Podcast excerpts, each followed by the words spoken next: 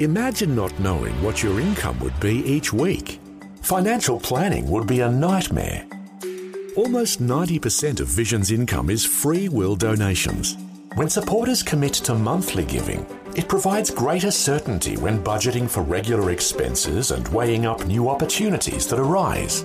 Knowing we can rely on regular gifts each month takes some of the guesswork out of operating a faith ministry. Monthly givers who share our mission are called Visionary Extra Mile Partners. And right now, you're invited to join this growing group of faithful supporters. The amount of your tax deductible monthly gift is completely up to you. What is most important is knowing that you are standing with us to reach Australia for the gospel. Click the banner at vision.org.au or in the Vision app to find out more about becoming a Visionary Extra Mile partner. It only takes a few minutes, but will have an eternal impact. Vision. 2020, bringing a biblical perspective on life, culture, and current events. Weekdays on UCB's Vision Radio Network. Find out more at vision.org.au.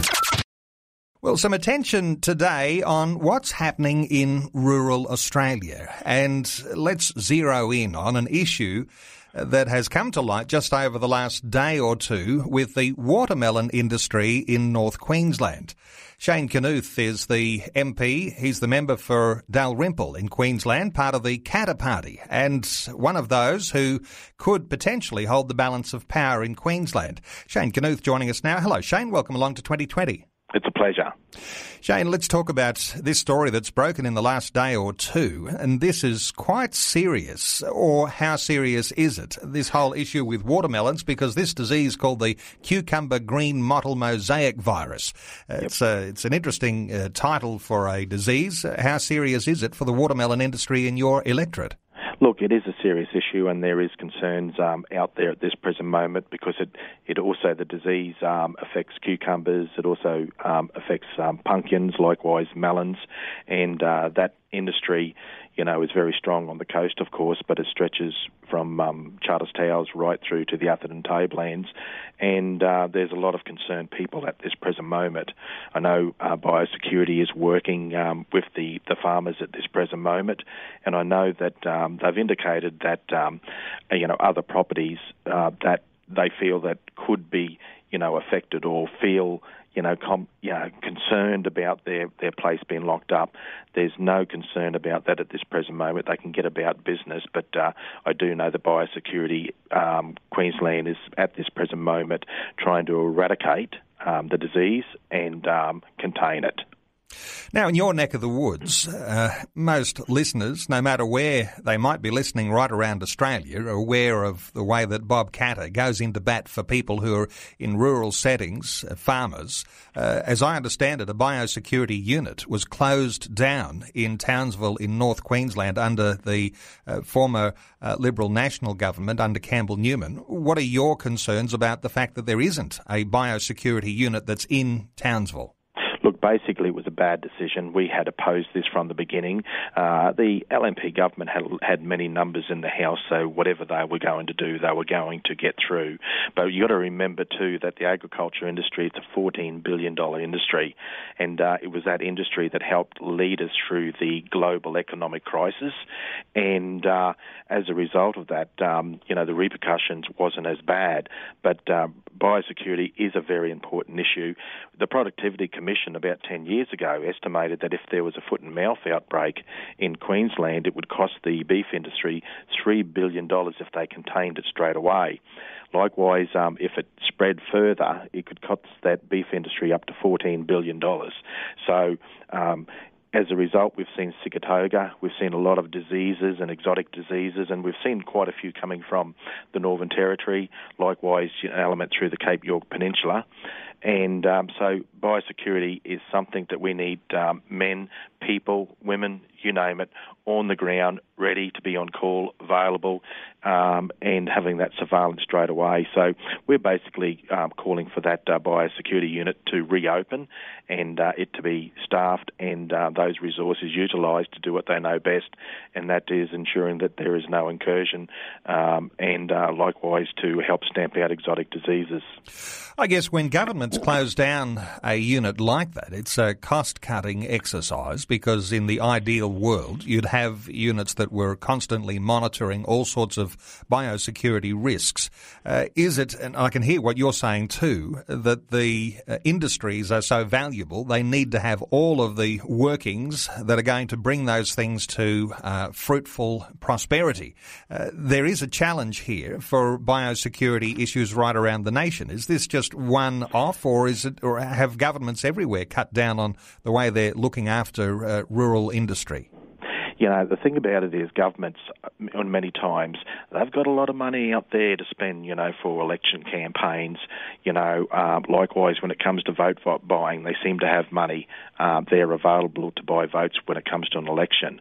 But when it comes to issues that it's vitally important to the survival of industries and uh, the farmers out there, they fear uh, the fact of these exotic d- diseases and outbreaks, and likewise, you know, in regards to um, the Panama um, with the bananas. The, the, sad part about it is once that um, disease um, hits one particular area, their property is um, devalued, and uh, to the point that um, they might have to try and go into something else, but it's going to cost them millions of dollars, and this is a big concern. So, yes, it is just a, a huge issue, and uh, you know, for governments to continue to to cut the funding in that area regards to biosecurity, what it is is saying to your 14 billion dollar industry that provides jobs and keeps rural and regional Queensland alive and jobs into the cities. Um, we don't value you.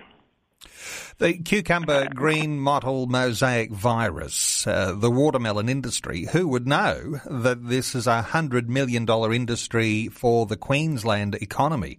Uh, I guess there'd be concerns that even, even us talking about a virus that might attack uh, watermelons or even uh, any other of these uh, fruits and vegetables, cucumbers, zucchinis, pumpkins, and squash, uh, yep. that there may be some sort of a, a, a hit to trade in those uh, items. Uh, are you concerned about that, or should we all be going out and buying a watermelon? Uh, look, there, there, there is no issue in regards to buying of the watermelon. What it does is that um, this type of disease, it um, it actually um, brings the fruit capacity uh, to the point where it's um, not worthless to um, sell. So in the end, it's um, the the owners of the property, but it's also the the flow-on effects that does happen to the the owners. You've got, you know, I believe there's probably about 15 employees on that property, and then you've got the trucks that go and pick up that goods. Then it's the market that you have, and it's the flow-on effects. Everyone benefits. So if we lose that, we lose we lose all those jobs, and uh, likewise then it is the in, not so the com- industry is not confidence, and a lot of money is then invested into um, spending on biosecurity and how to combat this. But that's why it's so important to have that, um, you know, those biosecurity officers there available in the unit. They're available, that, so they're examining, they're studying, they're going on the properties, they are basically, um, you know, getting um, um, Uh, you know research into it to see if there's a disease, and so they're on the ground, so they're covering that field so they can get on top of it before that before something happens or it it gets worse and worse. Shane Knuth, our guest, is the member for Dalrymple there in North Queensland and one of the two Katter Party MPs who potentially could hold the balance of power in the Queensland Parliament. Shane, we'll talk to you some more a little bit about that in just a few moments. Also want to tackle some issues as to drought hit communities in your electorate and throughout uh, western areas of Queensland and other areas of the nation as well. Stay with us. We'll come back and talk some more in just a short while.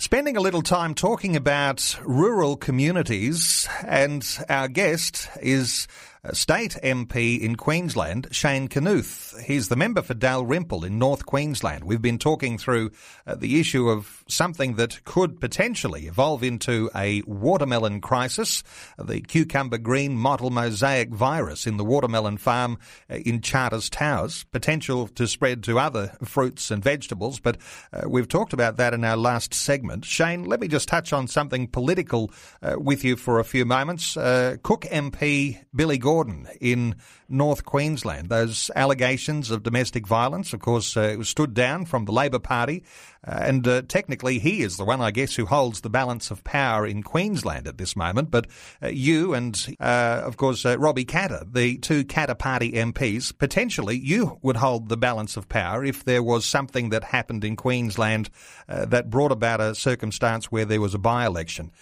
is there something you can let us know about how you think things are going? Is there a report card you can give very briefly about what's happening in Queensland politics?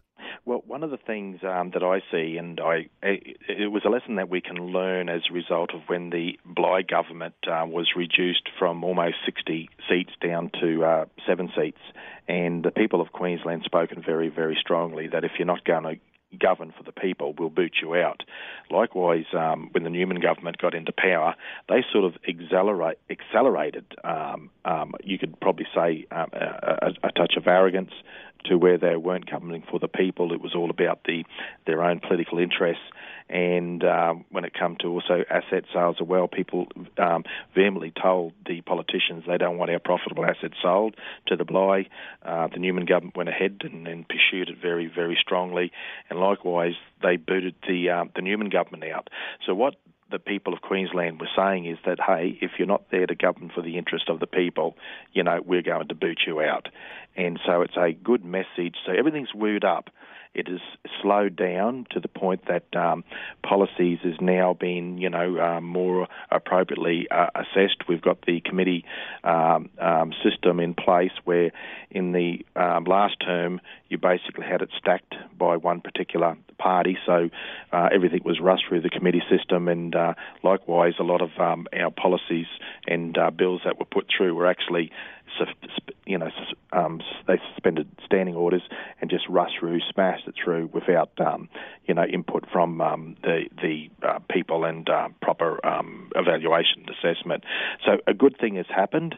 Everything has slowed down, and uh, now you know um, we've got the Labor Party that is governed with, um, you could probably say, just um, a, a, very slim majority, and uh, the two KAP members, we have been, you know, working obviously with the government, communicating with the government on different policies and uh, things that we feel that's important for rural and regional Queensland, but also for Queensland. But at the same time, that uh, you know, we've also um, stayed very closely with the the LNP and likewise Peter Wellington, and we have been communicating with um, Billy Gordon over important issues that we feel that need to be addressed. And I'm sure it's a, time in politics uh, that you'll always remember where everyone was being nice to you. So uh, something I guess you can probably uh, say is a good thing at this time. Let's move on to another issue, and that is, of course, uh, drought conditions in your own electorate and in neighbouring electorates to you. There are places, and while we've been seeing floods in New South Wales, uh, there in Western Queensland, places where it just doesn't rain. Yeah, well, well, look, it's a very um, there's a lot of hardship at this present moment, and myself, Robbie Katter, and Bob Katter, we went to Wind, uh, Whitten there last year. It was called, um, you know, it was an action meeting uh, with the support of Alan Jones. We were basically um, trying to um, get an, uh, an awareness out there and, and, naming and shaming banks that um, if you resume your property um, and basically they were foreclosing on properties that um, just could not, you know, um, make ends meet. Their cattle were dying, their sheep was dying, and it wasn't a good time to um, foreclose. And we were more or less saying if you um, foreclose on those properties, we will name and shame you. And uh, many of the banks sort of slowed down on that fast tracking of um, foreclosing on those properties. But what we're seeing is the flow-on effects right through rural and regional Queensland. You can say that um, even the city areas are now suffering suffering as a result of it. But we've seen um, you know lower numbers in the, the, the private schools. Likewise, we've seen many shops you know um, shop fronts close and uh, we're looking at probably up to 20%, 25%. We don't have the um, the figures, and the figures might sort of be distorted, but uh, basically in these rural and regional areas, um, really, really battling, and uh, sometimes even going in the Charters Towers, you you see that um, you know where everything with a lot of activity, and you know there's a lot of movement, and uh, you know like it's really slowing down, and we have a big concern, you know, for towns like Charters Towers and all the other rural towns, western towns. And I, I know even Hughenden, you know, has um, you know got about seven, eight shops that have closed in the last three months, and that you know that's jobs that is not confidence. And basically, we're seeing people leave those rural and regional areas and try to find other um, places to, to live within the cities. And uh, this is having a big effect. As a politician, as a local member, you visit some of these communities. I guess just being there is an encouragement. Do you find that there is, uh, you know, levels of uh, depression, of anxiety, concerns from people in these towns? As you say, some of them are up and, leaving. Uh, they just can't stay around any longer. Is it an encouragement that they know that someone cares? At least that, you know, so there's an MP who's who's decided to come to town, and you might not have all the answers, but at least uh, you're there to listen Yeah, that's right. And one of the things is it's important to be available. It's important to be compatible with your electorate, and you're there to support them. You know, in regards to issues that um, concern them. And we've been very, very strong in regards to the rural communities. And whether it's you know a close of the railway st- station, yeah, we, we we we lost our railway station in Charters Towers. 37 jobs with families, and uh, that was a big hit. And uh, you know, we were not laying idle. We weren't sitting quiet. We were taking this on very, very passionately. And uh, in that um, negotiations in the um, the hung parliament process, when we were talking to both uh, major parties, we wanted to ensure that those rail jobs were protected. We wanted to ensure that our Ergon depots were were protected because we lose those railway jobs, you lose those Ergon jobs, you lose those people, those families, and you lose, you know, the the flow and effects that you know they support the local businesses, the local schools, and um, it's just a domino factor. And so when we're seeing the grazing industry and um, the farming industry suffering too, you know, it, it really makes a lot of impact. So it's so important that the people know that um, you're on top of the issue, you know the issue, but you're there fighting for their cause. And when you do, likewise, we had a win um, in regards to some of those banks that were foreclosed, and they had uh, it was one of the banks that actually made an announcement there will be no foreclosing within the next 12 months uh, while they're going through this drought. So that was a, a good win. But but that's what you know um, MPs and their you know people don't like um, MPs that just um, um, are there to rubber stamp a political party. Um, or the party that they're in. You know, they want there to be able to fight for their cause, champion their their cause, and and that's what we're hoping and doing our best to do. Shane, just before I let you go, uh, you are well known as a Christian in the Queensland Parliament. You're a part of the Christian Parliamentary Group. Uh, is there a strong Christian presence in the Queensland Parliament? Well, I was elected in 2004, and we had um, six members of Parliament that did uh, attend the Parliamentary Christian Fellowship Group. And uh, what that is is a group that they do get together every either Tuesday morning or, or Wednesday morning and um, have breakfast. And uh, they invite um, you know um, a minister along, and basically that minister is there to sort of um, you know um, encourage and administer to those MPs. In 2014, we actually had 14 um, members of parliament, and uh, I had invited one particular um, minister along, and he was quite amazed. He said he's surprised how many new faces there was. And uh, now that uh, you know um, we're in the, um, year 2015, uh, we haven't tested it as yet because the the last parliamentary sitting was the opening. So it'll be interesting to see how many um, um, members of parliament attend that Christian you know parliamentary fellowship group there. So um, uh, time, will tell, but it's definitely been very, very helpful for those MPs that um, were involved with this. Shane Knuth, the member for Dalrymple in North Queensland, one of the two Katter Party MPs that potentially could hold the balance of power in the Queensland Parliament, depending on how things uh, pan out as the months go by. But uh, Shane Knuth, uh, good getting an update on the watermelons, on the drought, and your own perspectives on what's happening in Queensland politics.